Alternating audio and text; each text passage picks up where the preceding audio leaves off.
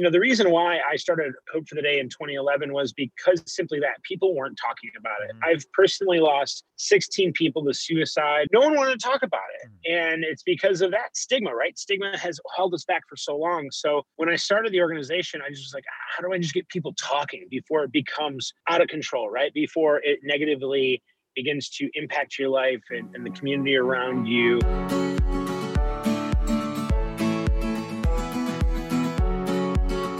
What's up, guys? I'm Jeff St. Pierre, and this is episode 21 of Be More Well. Today, we're going to be talking a little bit about suicide and prevention with the founder of Hope for the Day, Jonny Boucher. Thank you for taking some time out of your day to listen. Be More Well is a wellness focused podcast that started after I found myself looking for some inspiration and ways to get my mind and body on a better track. Each week, I have conversations with health professionals, educators, musicians, trainers, athletes, and most importantly, people just like you and I. My mission here is to bring you stories from people about how they found their path to wellness, as well as some information and inspiration from experts in the field. Just like you, I'm working on becoming the best version of myself, and I hope you're able to find some insight in these conversations. If you've listened to all the episodes of Be More Well, first one in particular, you know that suicide is something that's pretty close to my heart. When I was younger, I battled some serious demons and came dangerously close to taking my own life. It's not something that's ever been easy for me to talk about. In fact, before I released this podcast and told my story, I'm pretty sure I could count on one hand how many people actually knew about it. But that's a problem, right? I mean, why was I so scared or nervous or embarrassed to tell my story? So many people out there are. The topic of mental health and suicide are things that are gaining some more traction now, but there's still so much stigma attached that people feel uncomfortable talking about it. I think looking at my own situation, and I know that I was scared to tell my story because I was worried it would hurt people, like my family. I also thought people would think I was lying, you know, just looking for attention, and that could not have been further from the truth. Now I know that that talking about it is so important, and I hope that my story can inspire others to be open about their battles. Jonny Boucher has dedicated his life to helping spread the message that it's okay not to be okay. But seriously, that's literally the slogan for his organization, Hope for the Day. It's okay not to be okay.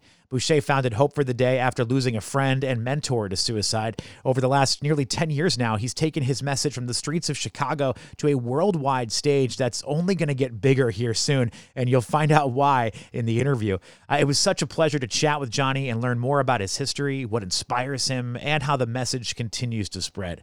Now, before we jump into the interview, don't forget to subscribe to Be More Well on whatever platform you're listening to right now Apple Podcasts, Spotify, iHeartRadio, whatever it is. Subscribing will make sure that you're getting updated on new episodes of the podcast when they're available. And if you feel like leaving a rating and review, I'd appreciate that. That's how the podcast powers that be recognize what shows are making an impact and which ones to push out to new listeners. All right, so let's jump into this interview, which we recorded on Labor Day, even though both of us kind of forgot that it was technically a holiday. But I was like, like, oh man, I totally forgot Monday is Labor Day, and I feel like that's life for me right now because I never leave the house, so I forget that right. we actually have special days now. Right, you know, and you're like, I'm, I'm, I tried calling some people, and they're like, yeah, what's up, man? I'm like, nothing, just seeing how your Labor Day is going. And they're like, yeah, and I'm like. I feel like it's just disrespectful to ask you to do something right now. I did see some trash guys out in my neighborhood collecting trash, and I was like, wait, I feel like that's not allowed today. Of all days, that's not allowed. Right it's so funny that you know now in in COVID world, we don't understand the luxury of taking time off, and when we do, we feel like we have to like absorb our minds with a bunch of shit like Instagram and Netflix and all this other stuff. Like everyone tried sourdough once and just it didn't work out, so they said fuck it. it's so funny because we tried that in my house and we did it once and we are like, yeah, never again. Not I'm all for it. You know, I'm really am all for it. I just think it's funny how like things like baking bread all of a sudden became a trend and it's like, well, how do you think your bread has been made for right. you all your life? It's been baked.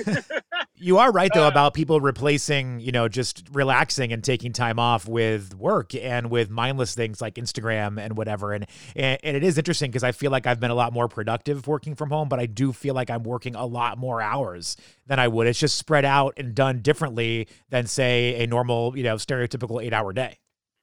Right. Yeah, absolutely. Like my my partner Caitlin, she she's she was the first to say she's like, you all our relationship have been really good about keeping work and life kind of like separate yet you know combined and i know you only take calls when you need to she goes but you would stop at like five o'clock And I was like, yeah. And she's like, it's 7:30 and you're right. about to get on a fucking Zoom call. And I was like, uh, you're right. you know, because what's time now? But um, there's so much luxury in, in in time, and that's why I'm like, the time that I do take to like try to actually do something, I'm like, how do I really invest in myself and my people? Um, and and it's and, and so when people are like, hey, have you seen this show? And I'm like, no, I haven't. I'm sorry. Um, mm-hmm. I can't do it. At the moment I sit down and actually stop, I fall asleep. Yeah. so, but it's all good, man. I unfortunately, I should say, probably gotten used to just not working all the time, but being in hope for the day mode all the mm-hmm. time. That I, I, I'm just I I don't know. I can turn it off though pretty easily when we're we're not in the middle of a week where we're, release, we're releasing a track with Demi Lovato and Marshmello. So. Which we're definitely going to talk about in a little bit here because that's got to be yeah. very exciting for you guys. But uh, Hope for the Day as an organization, uh, you know, a lot of organizations right now during the pandemic, especially, have struggled because they've lost a lot of the big events that have helped them raise the money they need to do the work that they're doing. Uh, but not only are you an organization that you know has to raise money and stuff, but you also are an organization that deals with mental health troubles and that's a big thing we've been hearing a lot more about during the pandemic, too. So, how has the situation in the country and the world, how has that been impacting Hope for the Day for you? Our resource page and our find help page is getting more traffic than ever. Mm. And people are usually like, oh, yeah, we're getting more website traffic. And, and as great as that is, and people are utilizing those resources, it just really goes to show you that there's a lot of people out there that that are tapping into our resources, whether whether it's for themselves or for others, which I'm grateful for. It's just the, the writing on the wall is that we're seeing more web traffic than ever, which means that there are more people than ever understanding that uh, you know what they're going through. They need they need a you know they do need to talk about. It. One thing that I've really seen um, a massive uptick for us, you know, as an organization is our virtual mental health education workshops. We offer for, offer them for free throughout the week, and we have just been educating the masses every time you go into a room for education on Zoom or uh, sometimes Skype for business. It's just jam packed with so many different walks of life. And one thing that we're all, in, you know, got in common is that we're all connecting through Zoom. But the other things are that, you know, we're just so many people are being shook up in different ways mm-hmm. right now. So I think that it's a beautiful opportunity to say, how do we provide the best tools but on the other side of that, us internally, we really, really been talking a lot as an organization just about how do we avoid burnout? How do we know when we take time for ourselves? Because that's the, that's just as important as being able to provide resources and, and education to people. Because if we don't take care of ourselves, how are we going to take care of others? And I think that that's what COVID's really taught a lot of people is just for so long, we as humans have neglected probably our everyday ebb and flow and understood the impact or sometimes the negative impact that it has had on our on our personal lives or our individual self. So while everyone was told to stay home, I hope they also, you know, figured out good ways to, you know, utilize that time just because there's so much opportunity now to learn more about ourselves, learn about our cultures, the stigmas that attach themselves, uh, you know, not just culturally, but you know, in society in general.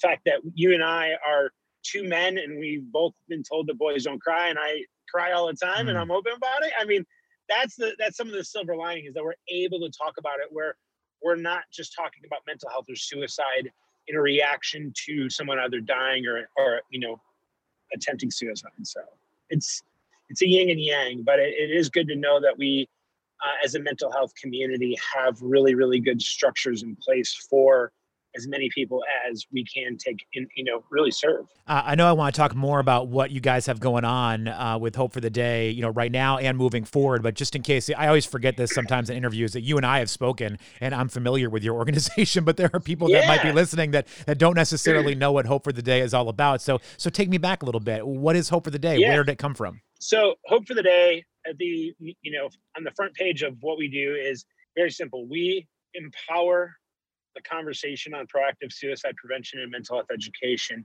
meaning we're here to start the conversation and then be that bridge to further resources, further education, and further opportunities for you as individuals to take the conversation into your community because it is just so important that we know how to talk about it. And, you know, the reason why I started Hope for the Day in 2011 was because simply that people weren't talking about it. Mm-hmm. I've personally lost 16 people to suicide. My aunt, my uncle on my mom's side, my boss Mike, who is a huge uh, deal in the, in the in the music industry. Like no one wanted to talk about it, mm. and it's because of that stigma, right? Stigma has held us back for so long. So when I started the organization, I just was like, how do I just get people talking before it becomes like out of control, right? Before it negatively begins to impact your life and, and the community around you.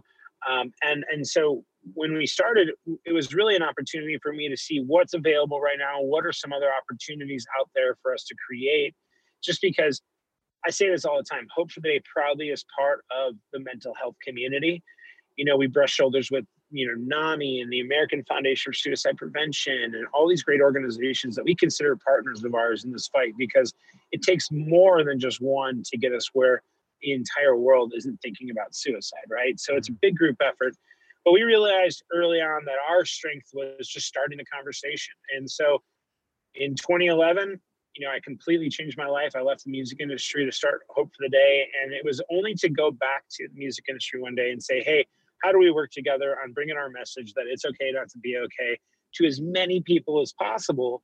And we just tapped into really a lifestyle, um, you know, choice of believing that you can talk about mental health.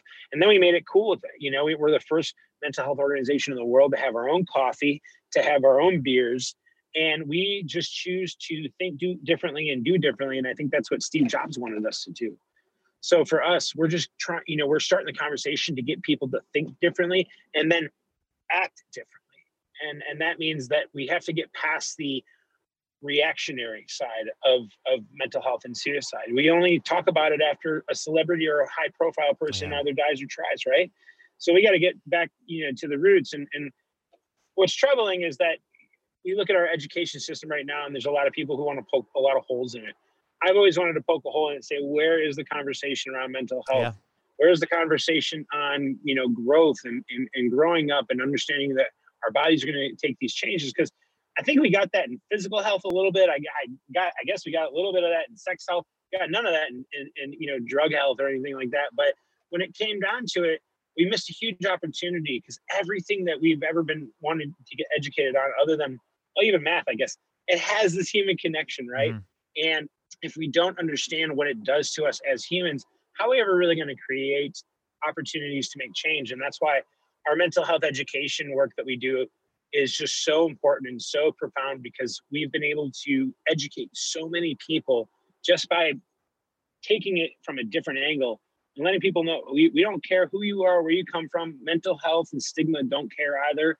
But what we do do is invite you to the table so I can understand and get you know get your experience because I'm a, I'm, I'm a white privileged man and I can only speak from my experience and I will only speak from my experience. I'm never going to tell anyone else how to feel.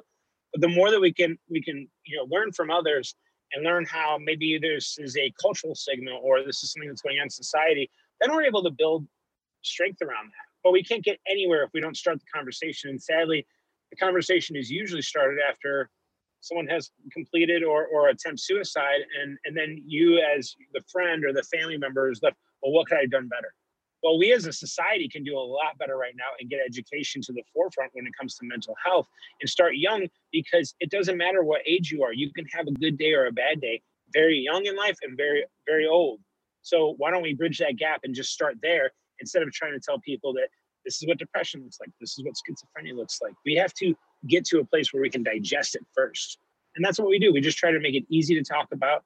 And then from there, we can say, hey, here's your resources. Hey, here's education. But here are the tools for you as a community member to go out in your community and serve your community and I love that you're you're inspiring people to to have the conversation, to start the conversation. You know, brief story about myself. I mean, I'm turning 40 next year, but when I was 14, 15 years old, I was very suicidal and came dangerously close to uh, trying to take my own life. And thankfully, I did not go there. But even still, it was up until about a year ago before I really told anybody about it. You know, I didn't talk about it. And it was a, a weird thing where I sort of felt embarrassed. I felt ashamed. You know, I right. felt like it was a part of my past. And and that was something that touched me very closely. And even I didn't want to talk about it. You know what I mean? And and, and it's so it's interesting how even people that go through it still have a hard time having that conversation. And we shouldn't. We shouldn't have a hard time opening our, our mouths and our lives to other people. No, we shouldn't. But because we're so scared for of people hearing maybe something bad about us that we hide from it. And, I, and I'm I'm guilty of it. I was diagnosed with PTSD in late 2018, mm.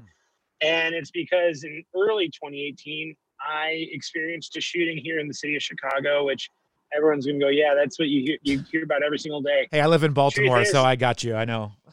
no, I, I know exactly. I'm like, we're, we, we, we are definitely cut from very similar cloth here. But the thing is, is that, you know, after I, I, I almost caught a stray bullet and mm. in a shootout that I had nothing to do with or anything like that. I'm, I'm not, I don't own a gun or anything like that. So for me, it really opened my eyes how quick I could be, you, you know, come unfortunately a victim of, of, you know, gun violence and whatnot. But what happened was I didn't tell people about it for a while because I was like, oh, I'm just going to brush it off. I'm going to be a man.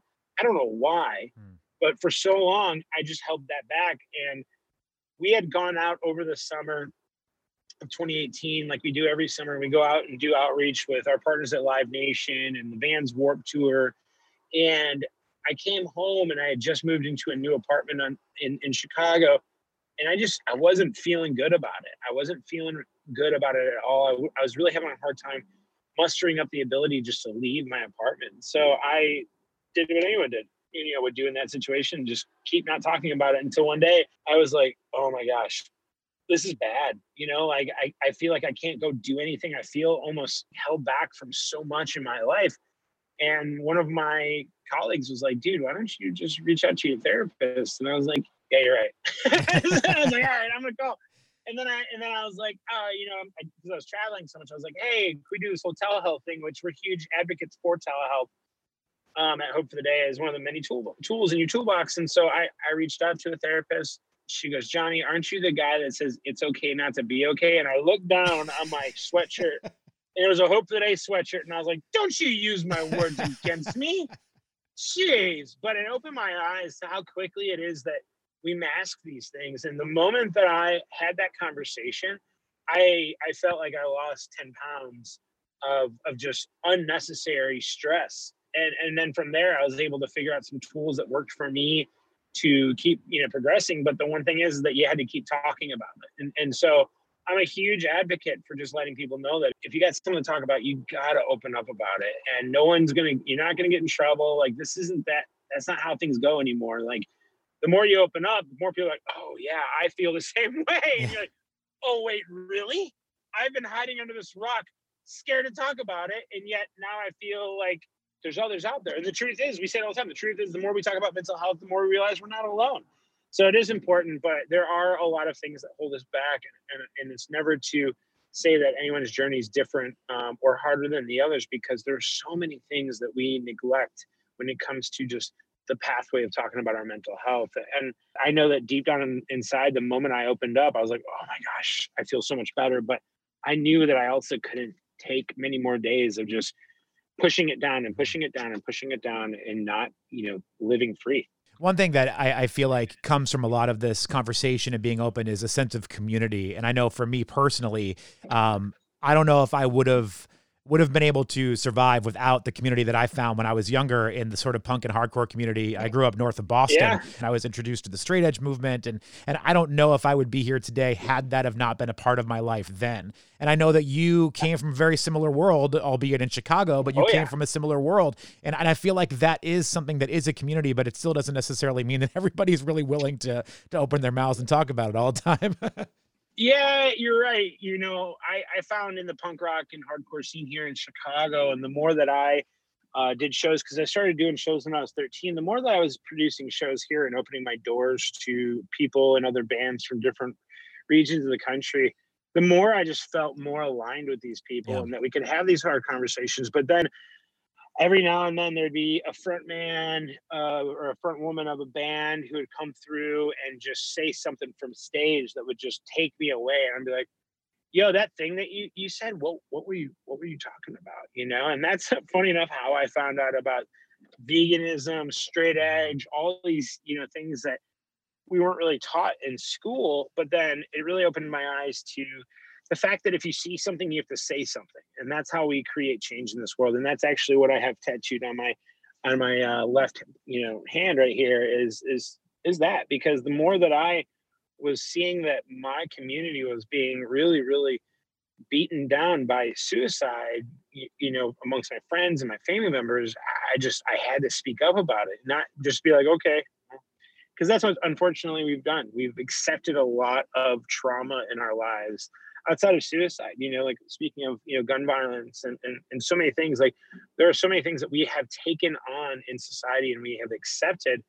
Um, but we, we don't learn from them. And I felt like when I was in a punk rock sh- like show with like 300 people in it and singing along, there was always going to be that one informational table that I could lean into and learn about maybe another community or another topic um, that's that's happening in this world that I wasn't really I didn't have my eyes open to, Uh, nor would they be open to it in my my school book.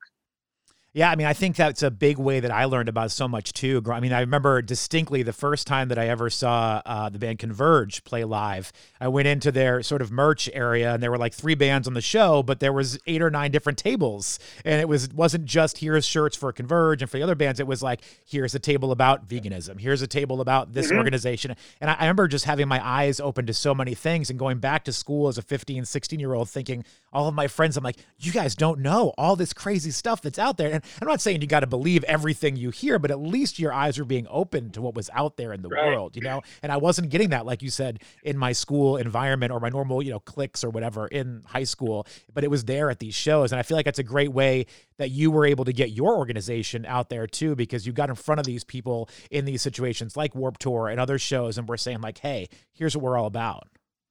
Yeah, yeah, absolutely. I, I just I'm a firm believer of meeting people where they're at, where, where they're at and not where we expect them to be. And one of the people who unfortunately is on that list of 16 people is my uncle.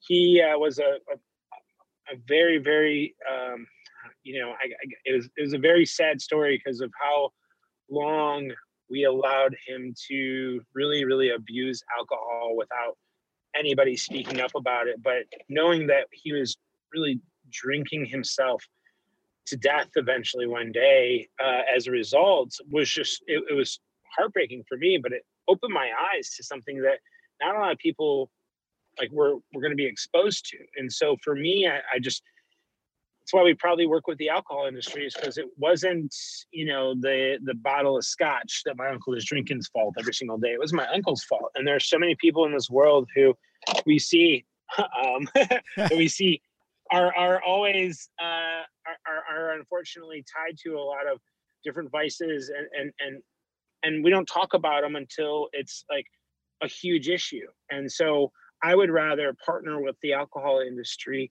to nurture people who are just like my uncle and maybe you know meet them right there at the bar but have a conversation that opens their eyes and and and and create opportunities with you know different manufacturers to put resources on on, on the on their bottle, on their packaging, just so if anybody is sitting there late night hitting the bottle, I'd rather they see that number than not see it at all.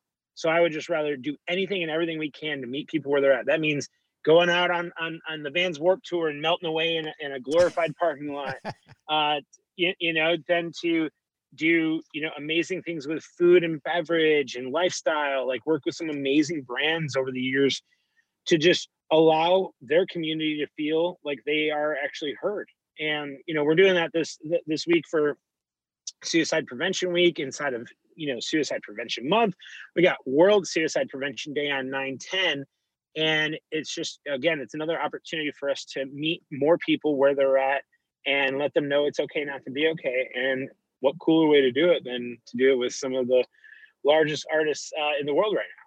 So, how did you get, or maybe I should say this because I, I want to transition into this. I think it's pretty amazing what you guys have coming up here and what you've been able to accomplish. Uh, but what was that moment? I mean, this started in 2011, as you said, and it was a passion project for you because it meant so much to you. But there had to be a moment where you thought, okay, this this is working like this is something that we're going to be able to take out of my apartment and take it to a national stage and, and, and you know yeah. really really turn some heads and really open some eyes yeah absolutely so in 2013 i was shooting these little video series called music saved my life. Mm-hmm. and we were just going after a bunch of different genres and a bunch of different artists because we were like yo this would be really cool to be able to you know work with some great artists but also showcase more than just like so tell me like like a video about like so tell me about your new album. Like right. we wanted to really dive in deep. And and it's because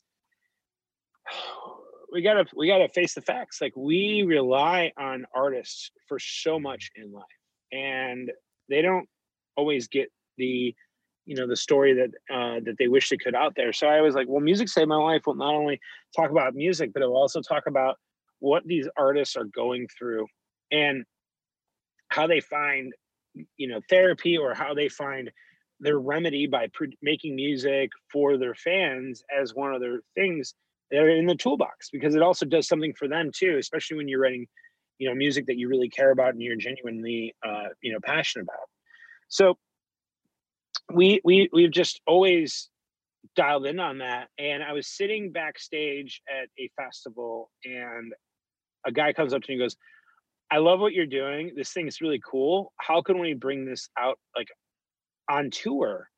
Like this whole like hope for the day like thing you got going on. How are we bring it on tour? And I was like, I don't know. We don't have any money. and he was like, Well, you know, maybe you should think about it and let's just talk about it at the uh, the end of the year, right after the holiday. You know, maybe we can get you involved with some of the things we're doing next year. So it was like I'd always believed in it. I'd always believed in it. But July, uh, January 7th of 2014, I got on the phone with Kevin Lyman, who started Vans Warped Tour. Yep. And I was like, all right, man. Uh, so how much would it be for us to be on the Vans Warped Tour? And he, and he put together this little budget for me. And I was just like, yeah, no way. Like, we don't have that kind of money. And he's like, Well, have you ever raised money for, you know, your organization? And I was like, Yeah, like little events and stuff, but like we've never raised like thousands of dollars to go out and do outreach. He's like, How about I make it easier for you? He's like, I'll give you another budget. And this is just all the things that you know you're gonna have to cover. So you can go and actually fundraise, and I'll do anything I can to help you get there. And I was like, Oh, okay, sure. You know, we saw that budget, and I was like, still no freaking way. But then I was like, well, wait, wait, maybe we should do this. Why don't we try it? So we that year raised money to go out on the Vans Warp Tour. The moment we raised enough money to go out on the tour, I was like, all right, how do we take this everywhere else? And we just started working with old friends of mine from the, music industry in, in different parts of the world. And we focused on Europe to be the next place. So 2014 was like the launch pad of us leaving the city of Illinois or the city of Chicago, the state of Illinois, and and really um, going out and, and giving it our all and learning. And that year we expanded into 22 countries. Wow. So on like a shoestring budget. I mean, I don't even know if you could purchase a pair of shoes with that budget we had. Uh, I, I swear it was it was it was wild. And I remember a friend of mine going, dude, I gotta say this is awesome, but I think you are absolutely nuts. And I go, why? And he's like, where's your security? Where's where's everything that you you know? I got I got a security blanket. I got a 401k. I got this. I got that. I'm like, that's cool. That's for you. That's fine. Mm-hmm. I would rather roll the dice because I'm young enough to get back up on my feet if I fall down. I was 25 when I said that, and I, I just turned 35. And to get it to a place where I actually was going to, you know, put put it all together, it's just it's amazing that you, you know Hope for the Day not only exists but it thrives in a, uh, uh, um, in, a in its own manner. It's a machine of its own that I'm just so grateful that I stuck with it and I didn't listen to everyone, all the naysayers. I didn't listen to the doubt. I listen, I didn't listen to anything because after that, I was like, the world is our freaking oyster and let's let's go. And we we didn't stop and we haven't stopped. Even with covid we haven't really stopped. Uh, we haven't flown anywhere in a while which is the only difference but we haven't stopped. Our expansion our reach and everything has just always been like go go go go go. And it's because we knew that the more that we talked about things the more others wanted to talk about it with us. And that was that that is the, the best thing you could ever ask for um, especially when you are trying to do anything within charity. You know, you're just like, it, it's very hard. It's very difficult. Like, I challenge everyone to um, do something for others every single day, and I have the blessing to say that that's my job too. It's amazing. So you go from booking shows to starting your own organization to hitting the road on the Warp Tour, and now you've got a song coming out with Marshmello and Demi Lovato, arguably two of the biggest names in pop music right now, which is, is such a shift. I mean, I, I bet in the back of your mind somewhere you're thinking, how, how did the, wh- why am I doing what's going on? yeah, yeah, no, it really is, and I think that it's anything. So we uh, we we get a lot of credit around our our slogan. It's okay not to be okay. Mm and, you know, when we first really dove in on that message, um, which was in 2014, I I was talking to one of our employees and I, and he was like, "What's wrong?" I go, "I'm just so angry," and it was just because I had just lost another friend yeah. to suicide, and I'm like, I'm so angry.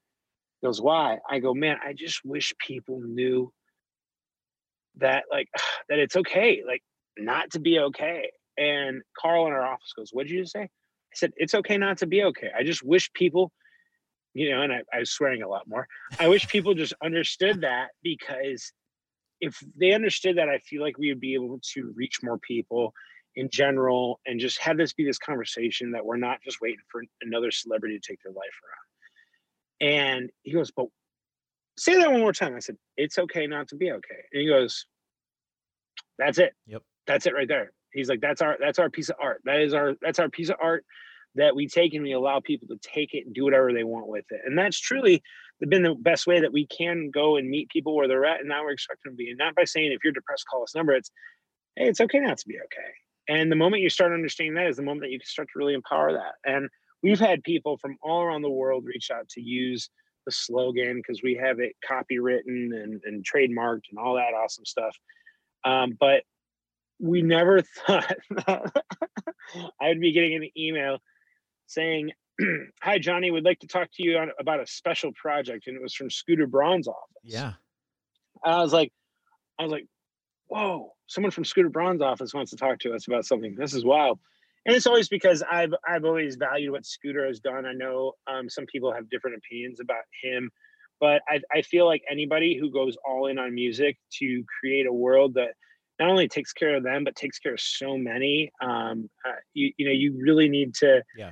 to to be grateful for that because we wouldn't have a lot of things that we have now uh, if it wasn't for some of those actions. Mm-hmm. and i was like i wonder who these artists are going to be. So i hop on the phone call and i get like this zoom uh it, like link and i see a bunch of people and i'm like wait i don't know anybody's names. And i'm like oh this person manages this artist, this person manages this artist. I was like, well, I wonder what this is going to be. and uh, they're like, all right, Jonny, so uh, we'd like to talk to you about, you know, par- partnering with us on a track. Um, and uh, it's with uh, Demi Lovato and Marshmello. And I was just like, holy crap. all right. Uh, what do you, uh, what do you guys want to do? And they had wrote the song. Um, and they were, you know, really inspired by the work that we, we, we do and so I was like, this makes so much sense, you know, to just collaborate on this track. So the exciting thing is, is that it, it gets released on World Suicide Prevention Day, and the track is called "Okay Not to Be Okay." Um, and it's you you you couldn't have asked asked for two um, you know better artists to come together and work with uh, the, on on this project because it's I mean, it's it's ingrained in their DNA already as two artists who really care. They both have been very, very open with um, with with with that, and and it's just it's what's needed right now more than ever. And I couldn't. I, I mean, I, I jokingly I told my staff I was like, I want to do a track with either like a pop or hip hop artist or on our slogan. And I said this last year in September, and I was like, I wonder who it'd be. And then, you know, the time has flown by, and, and lo and behold, um, that email has turned into a a partnership that we're really really proud of, and that we're going to do a lot of good with. We're going to invite a lot of a lot of people to come get educated with us, and just strengthen themselves and their minds and their hearts to go out there and be the ones who just think differently about mental health and and champion that. But also when they are having a rough day, they can lean on that track and, and and get through that day and continue living the life that they deserve and desire. I think it would be incredible for you guys if any artist reached out and wanted to work with you on something. But I, I do think there is something special about this because, as you said, uh, Demi has been very upfront about her struggles with mental health, and she's been very yeah. vocal about how important you know getting help can be and talking to people can be. I don't know much about Marshmello's history. I know him as an artist, but not much about his history. But I, I think when you have someone that's already been walking the walk and talking the talk, I mean, I think there's some authenticity um, there that really will help hammer the message home even harder. Yeah, absolutely. And, Marshmello, when he did uh, that track "Happier," like it, it, really, I was like, wow, that's a nice track. Um, and it was well before it really hit the radio waves. My brother works for deadmau5, and okay. so you know, he, my little brother, grew up going to hardcore shows uh, that I'd put on. And he was like the 13 year old that would stage dive and be a maniac and just have fun. Um, but he he gets that same sense of community that I got from punk rock, you know, that he does by working in the EDM world. And and we had been talking for a while about how important um, Hope for work would be inside that community, just internally, especially with, you know, Avicii's passing and and just how how, how big of an eye opener that was. But to know that we get to not only dabble with a little bit of the EDM world and and the pop world. Then we get to dabble with the entire pop world with Demi too.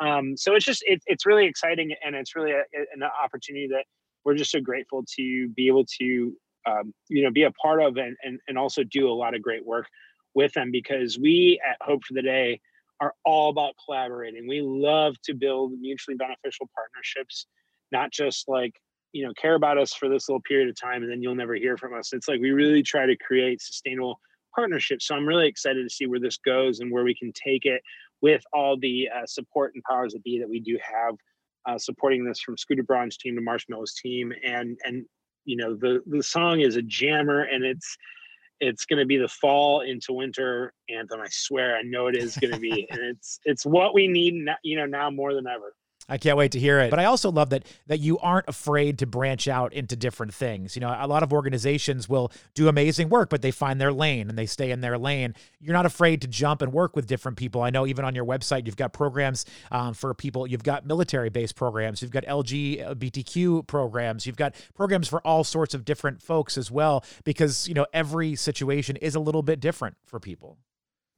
Yeah, absolutely, and. I'll, I'll be the first to admit that the the traditional mental health community has been very very driven towards a white demographic.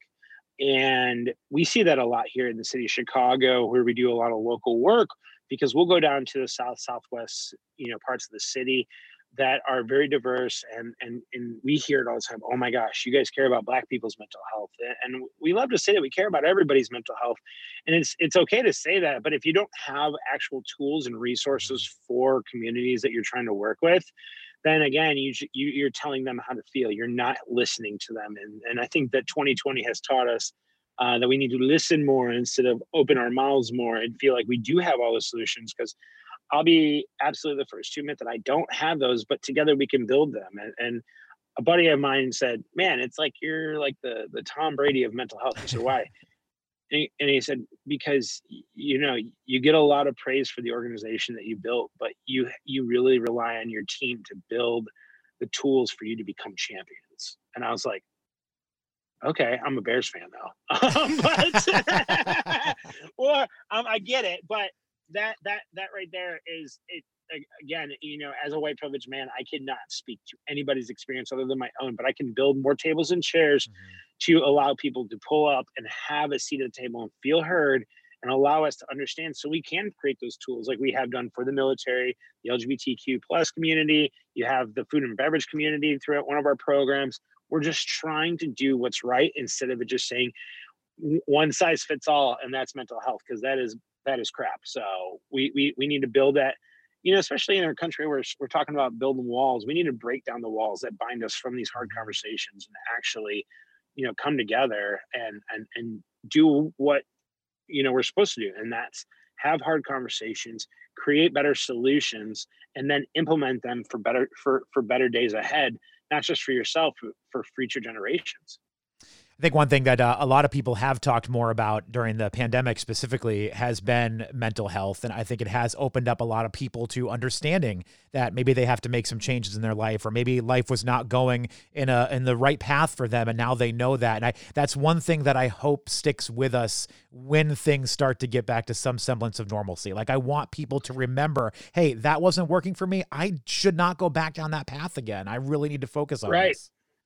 Right, right, right. Absolutely. And I love the when I do go on Instagram, I always hope to see something that like what was normal wasn't working for everybody. And I'm like, damn straight, right. it wasn't working for everybody. And and I think that it's like anything when we when we face change in in life. You know, there's some there's a, a massive amount of uncertainty that you you come across, but the more that you really lean in and become comfortable with talking about those things and learning about it, you realize, okay, maybe I haven't been doing it right the whole time, and there's a lot of room for improvement, and that's that's okay. But I, I challenge anyone who thinks that we're all in the same boat to say, no, we're all in the same ocean, really, and some of us still have a yacht, some of us have like a little paddle boat, and some of us are like Jack in the final scene of Titanic, holding onto a piece of yeah. wood, and we may not make it and so we we just need to understand that during these times we have been challenged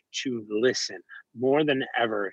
And if you're missing that big big lesson it's it's it's you know when things get back to quote unquote normal or you know we have the new reality you're going to be pressed more than ever to really change and, and look at how you you live your life. And and some people take that stuff uh, very, very to heart and they get very defensive. And, and I'm even a victim of some of that too. But I, I try to lean in and go, oh, well, maybe, maybe I didn't know that that was how it's supposed to go. Or, you, you know, and like that's the beauty of learning. But it's also hard to, you know, find time when, you know, you got the Instagram death, you know, uh, scroll going on and then you turn on any news channel and it's just, it's not a healthy environment. Mm. So I try to I try to really challenge people to like build some opportunity in your day to work out and like listen to a good podcast or listen to an ebook or just listen to a new album you haven't listened to. Because if you're working out or if you're like me, who I ride my bike every single day, I can't be on the gram and double tap the things I like while I'm cruising down the road uh, because people don't look out for you, you know, and it's really not that important. You're starting to realize too. Um, and and and so for me, I think that uh, if if I can just lean into those uncomfortable conversations with our community members and our staff to see how we can build better solutions, then damn it, why wouldn't we build that better solution that does eventually allow us to serve all much better than once we you know were doing. I know the song right now is a big thing on the top of your plate, uh, but you also just launched a program uh, called the Stigma Swear Jar. You want to talk about that a little bit? Oh my gosh, yes. So September being Suicide Prevention Month, we as an organization really never hone in on campaigns. But um, this year, I was like, well, you know, we we need to figure out some solutions because we can't say no to to things. We always have to say yes. That's kind of my mentality. um, because I just I want to say yes to the opportunity to bring education and, sure. and resources anywhere. So I went to our team and I was just like, hey, we should do something fun and I was like, but we should do something kind of aggressive. I feel that's very 2020 and that's very hope for the day on brand. Um, I'm known at our at our you know our galas, uh, which we call the Hope Ball because it's the, it's coolest party in mental health. Um, I am known for being a little uh, um, you know vocal on the on the mic, and I just choose to think that you know if if something's in your way, you can tell it to get the hell out of your way. And Stigma Swear Jar is exactly that. We're inviting everyone for the month of September to go to stigmaswearjar.com and there's a little um, there's a little jar there and the first thing you see is a little field where you can write a note to stigma i like to tell stigma to kiss my ass a lot um, but for others people have been very creative with this um, and and and it's fun because you get to go there you get to have a little bit of fun but at the same time you get to swear and then put a buck or two in the swear jar and all that money goes to help us educate more people which is just so crucial. Our goal for 2020 uh, 20 was to educate 20,000 people and we're already we've already surpassed 22,000 people educated this year and, and and we have no plans of stopping. In fact our education department is saying all right how do we you know do as much more in in three and a half months left in this year uh, to get as close to 30,000 and I I love this part of my job because I just sit back and go, all right, well, you guys figure it out let me know what you guys need from me. And lo and behold, our team is just doing an amazing job. But Stigma Swear Jar is just a fun little way of getting people involved. But what we've also have seen is a lot of people don't know what stigma is. Mm. So we've been able to double down on education, a lot of education on stigmas, both social ones and cultural ones um, that attack all of us. You know, today, you know, we, we have a, a video up about boys don't boys don't cry. Like, yeah, it's that's crap. Boys do cry, and, and talking about your you, you know your your mental health uh, doesn't make you weak. It actually only, it makes you stronger uh, when you talk about it. Funny enough, right? But that's a stigma, and so we just really are just trying to have a lot of fun with this. But the goal is to get people to go to stigmaswear.com, tell Stigma how you really feel, donate and support suicide prevention, and then go out there and share your story on your socials. We've seen a lot of people take their stories, you know, publicly, and it's not to say that your story is more important than others, but by talking about mental health, we're able to realize that we're not alone. So the more that we can be influenced by our friends and our family members who have maybe experienced that, and, and we get that insight, we're we're so much, you know, we're so much better off with that knowledge than holding on to those skeletons and those scary thoughts and and, and just hiding from it because it's everywhere. Everybody's been impacted because if you have a brain, that means you have good days and you have bad days. And so at stigmaswear.com, I want I want to hear how stigma has impacted you, but how you, you know how you really feel about the situation. Well, Jonny, I love what you're doing, man. It means uh, so much to so many people that uh, you've created this organization that you've gone out there and you've you know put blood, sweat, and tears into spreading this message around the country, around the world, and you continue to really uh, break down these walls and continue to push forward. And I love that you're doing that. And you know, it, unfortunately, it came and it came to be uh, be a thing because of losses that you suffered in your life. Uh, but there are people out there that are very lucky that have not lost anybody to suicide. So I know you've got some numbers in your head. Can can you just throw out some numbers of what kind of impact suicide has on this country? Yeah. Or the world? Oh, unfortunate. Yeah. Yeah. It's, it's, it's everywhere. Right. So, you know, globally over 800,000 people die by suicide every year. And I think those numbers are a little off just because for so long, uh, accountability and record keeping hasn't been up to the best. And also stigma, you know, a lot of stigma. Um, but uh, here in America, we're looking at about 132 a day on average, about 48,000 annually. Um, but one thing that's really important to to really drive home is that for every one person that completes suicide, on average, they have a sphere of influence or a community that they impact um, between 100 to 500 people. And it's it's interesting. People sometimes look at like their Instagram followers or their Facebook friends as the amount of friends that we have, but as we're growing up, there's so much energy that's given and we give to other people. And so when when people do, you know, complete, the impact is so mm. much larger. And that's the scarier part about it too, is that for every one completion, there's going to be over a hundred attempts. And that that's just to me that's a that's a staggering that's a staggering number to think about because if we're losing so many people and then there's so many people are struggling and we're not talking about it those numbers are only prone to go up. But we believe that the more we talk about it the more that we'll obviously realize that we're not alone but also that those numbers can uh, go down.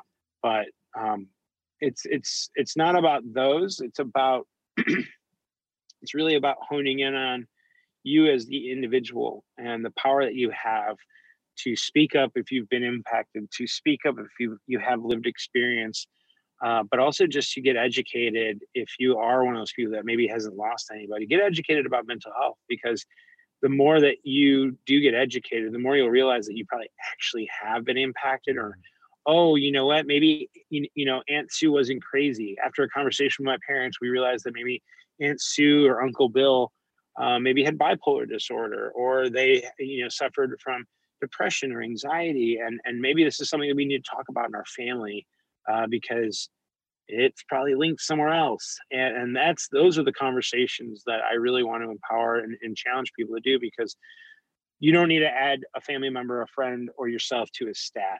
What we need is to see those those numbers go down um, but the only way they're going to go down is to have an increase a massive increase in conversation. Where do people go to find out more information about your organization, to get the education, maybe take that first step that they need to take to get the help that they need? Where should they go? Yeah, absolutely. You can just go to hopefortheday.org uh, or hftd.org. Um, simply Google it because everything is is very easy to be found there. Um, you, you can get educated, you can get involved, and you can learn how to take action with us because we are stronger together. And uh, there, it's not about me; it's about we and uh, together we kick some ass. that is true. Hey, Jonny Boucher, founder of Hope for the Day. Seriously, man, I, I appreciate you taking some time for me. I know you got a lot of stuff going on right now, so thanks for squeezing me in and really keep fighting the good fight, man. I really appreciate what you're doing. Can't stop, won't stop, baby. Big thank you to Jonny Boucher from Hope for the Day. If you've been struggling and maybe you need some support, don't hesitate to visit hopefortheday.org for some great resources and options for help. Also, never hesitate to speak about your struggles and look for the help that's out there. And thank you so much for listening to this and all of the episodes of Be More Well. I really appreciate your time and hope you've found some inspiration today. Until next week, take care of yourselves.